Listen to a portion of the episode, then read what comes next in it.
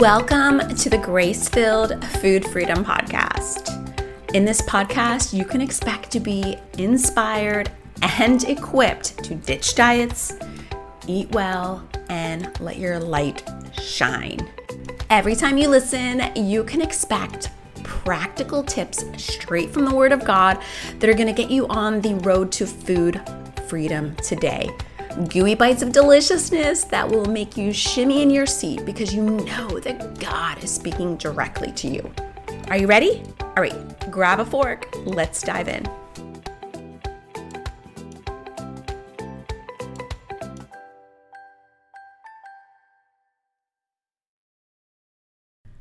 Welcome to the first episode of the Grace-Filled Food Freedom Podcast. I thought it was only proper that I start out our time together by sharing a little bit about my story. So in this episode, I'm gonna give you some backstory about who it is that I am and how my hardships have made me the person I am today. And I almost say that with hesitation, and then I'm reminded that I'm quite proud of what God has done. I'm quite proud of who I am today. Not in a boastful way, but in a way of humility that knows that anything good that's found in me has only been by His grace. And I think you'll hear that in my story. I'm nothing special, and the things that He's taught me have only been taught through the hard knocks of life, through doing things wrong a hundred times, and then on the hundred and first time, getting up and trying it again a little bit differently. Sometimes I feel like I've been the worst case scenario. The God's allowed me to struggle more than others just so that I can learn, so that I can help you. And yet that might be a pride in of itself. Our struggles feel intense no matter where we are in our lives and no matter who we are. Our struggles are matched by His grace, and the greater the struggle, the greater the dose of grace He's going to give us. So if you feel too far gone, I hope you find hope in this story. If it feels too far gone for you to relate to, I hope you find hope in this story. So the only way I know how to tell my story is with great transparency. I'm pretty much an open book, and there's nothing that I feel shame about or like I need to hide. However, I must admit I have a little bit of intrepidation and concern about sometimes my ability to recall exactly what happened when. So if you listen to my story multiple times, chances are I might get some facts flipped, and just part of the way my brain works. Call it self-preservation, um, call it mom brain trying to do too many things at once, but that's just the fact of the matter. So I won't reverse all the way to birth. I'll start back um, briefly in my early teenage years when I was um, preteen, and this was in the nineteen nineties. And while kids today want to be YouTube stars, girls my age wanted to be supermodels. Christy Turlington, Cindy Crawford, these were all ladies that we looked up to, and there was no shortage of ways to fill those dreams through, you know, pop-up modeling schools and photographers taking advantage of, of those des- heart's desires of, of gals. And so I was no stranger to that little girl's dream. And when I was about fourteen years old, I decided to pursue a modeling career. At the first shoot that I had, where I was getting my professional pictures done for a composite card, they were called, so that I could get an agent, the photographer told me in my adorable little body, I've seen pictures, it was super cute, that I needed to lose fifteen pounds in order to proceed. In order to be successful, I had to be smaller, not so fluffy, not so childlike. And I proceeded to go on my first crash diet. five hundred calories a day, um, lots of gross tuna cans cracked open. I can hear the sound and smell the smell just thinking about it. Uh, fat-free mayonnaise on a special day, plain iceberg lettuce, steamed broccoli. All of those diet foods that we've all grown to cringe at are what I sustained myself on. Now, the irony is right about that time was when puberty hit, and since that season of life, I've had thyroid issues, and I definitely see the tie-in with that. Going on a low-calorie diet when your body needs every bit of sustenance it can to produce hormones and to grow caused a lot of those hormones to bottom out. And that was the beginning of my true weight struggles. It's ironic, isn't it? Someone in the world tells you you're not quite good enough, and in fact, everything was just perfect as it needed to be as God designed it. And that spurred on the downward spiral. So to make a long story short, I went from different diets to different diets, and each subsequent attempt uh, ended a couple of different ways, with a greater obsession with food and often more weight. Oh, the irony of seeking a solution again and it causing the very problem you thought you were seeking to fix. It's painful, and in hindsight is twenty twenty, but in the moment you're really doing the best that you can. I made my way through a variety of of eating disorders. I dealt with anorexia and bulimia, compulsive overeating. Um, I did diet pills, and all of that came to a head when in my early twenties, I ended up in a treatment center.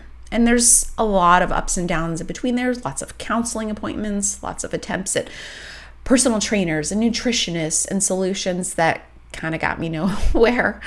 Um, and when I went to treatment, I remember meeting with my youth pastor, and uh, I was m- more at the age where I was serving in the youth ministry, but I spoke to him and asked him if I could give a testimony when I came back.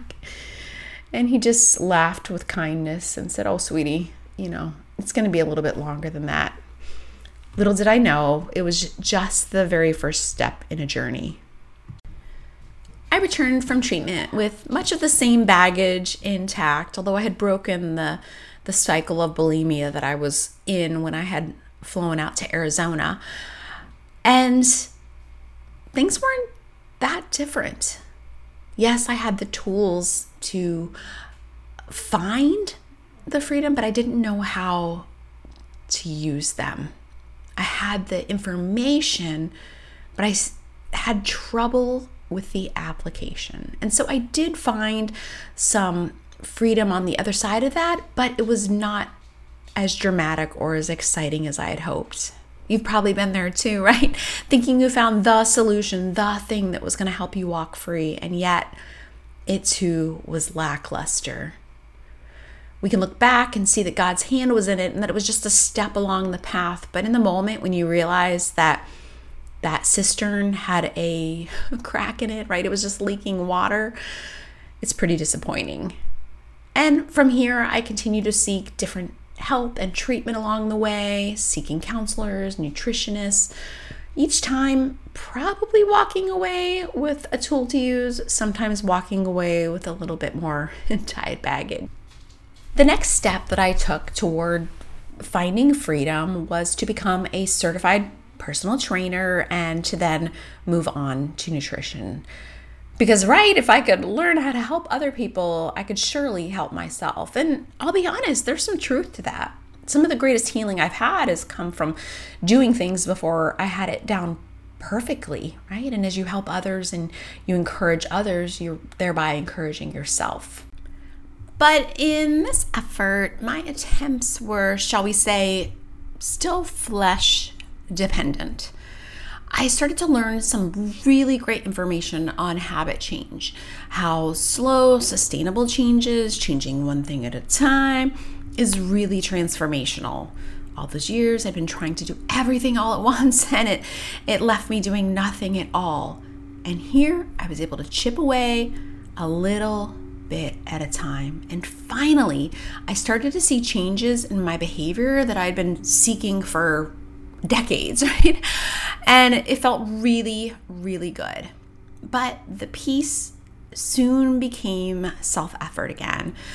I became so stringent in my eating, so perfect in my eating, that I got to the point that I was so lean and so fit that when my husband and I decided that we wanted to start a family, I was no longer capable of becoming pregnant. The first doctor that I spoke to was my O B G Y N. And she simply answered my concerns by telling me to put on twenty pounds and everything would be fine and dandy. And of course, after years of discipline and working really hard and, you know, thousands of hours in the gym, her idea was completely repulsive to me and I immediately shut it down. That led to visits to fertility clinics where I was told that I, in fact, had a five percent chance of getting pregnant, but for, you know, an investment of tens of thousands of dollars we could attempt. And while I would never discourage anyone from following their heart when it comes to fertility, for me personally, I felt that my health was so poor that I, I was not cycling. How would I be healthy enough to care for a baby? And I really had to get quiet before the Lord and to see how He was directing me. And through a grace that could only come from Him, I resolved to put on the required weight. You know, my doctor had said about twenty pounds, so that's the mindset that I went in with. I ended up gaining about fifteen pounds and, praise the Lord, became pregnant about two months later. Now, not every fertility story has a quick and happy ending like mine, but I'm grateful for God's grace that he, he saw me in the pit and He lifted me out. He heard my cry. And that grace is really what has seen me through. And bringing Him into this process, the change of doing this for Him, not for a size, not for a weight on the scale, not for accolades from other people, but making choices to be healthy because of and for Him and for His glory has been the most transformational process. And that is where Graceful Plate was birthed. Through the birth of my daughter um, and some changes in my employment, I was thrust, for lack of a better term, into blogging about this journey. And it's a, a assignment that I take with open hands and cheerleading songs. And I'm so grateful that the Lord has allowed me to do this. But what He's shown me through this entire journey is that there's two things. The first is there's some really practical things we can do to start feeling better. But if they're not based on the Word of God, right? We're shooting with blanks. We have no power behind them. We could have a list of all these things that we can and should do, and yet if we don't have the power of the Holy Spirit propelling us to do it, then we're dead in the water, right? That's why you can't keep up with those changes. So there's lots of practical things we can do, but unless God's behind them, we're gonna struggle. And the second thing that's been so, so important for me is that my motive can't be selfish. It needs to be about the Lord, and not just um, about me being used by the Lord, but about the lives that my health and my story can affect. Because I'll be honest, I would have never started a blog when I didn't feel like I'd perfectly arrived if I wasn't thinking about you today, listening to this story. I don't have it all together, and most every day feels really great, and praise the Lord, I have food freedom, but there are days where I wake up and my body image is terrible, and I have to go to the Lord, and He uses this sort of dashboard indicator in my life to let me know when my heart has gone astray, when I've not made time for Him, when I'm not seeking first the kingdom of God and His righteousness. And that, I believe, is what qualifies me to be here speaking to you about this. Not because it's me, but because God has allowed me to see some things in ways that I hadn't seen anyone else express before. Practical, simple, easy, really scripture-based daily activities that He led me to do that ultimately led to my freedom. And I pray the same for you, my sister. I'm so grateful you're here. I'm so thankful that you took some time to listen to my story, and I pray that it encourages you that even if your story isn't wrapped up in a tight and needy bow yet, even if it never is, it's okay. It all can be used for His glory. Oh, and P S, I have one more little thing that I want to share with you. While my story does wrap up rather nicely, there's definitely an ellipsis at the end, a dot, dot, dot that says there's more to it. And I don't walk in complete and total food peace and body freedom every single day. There's our ups and there are downs, and it's okay, because when things are brought to the Lord, when they're left in His hands, when they're seen as an opportunity for His glory, well, it changes everything.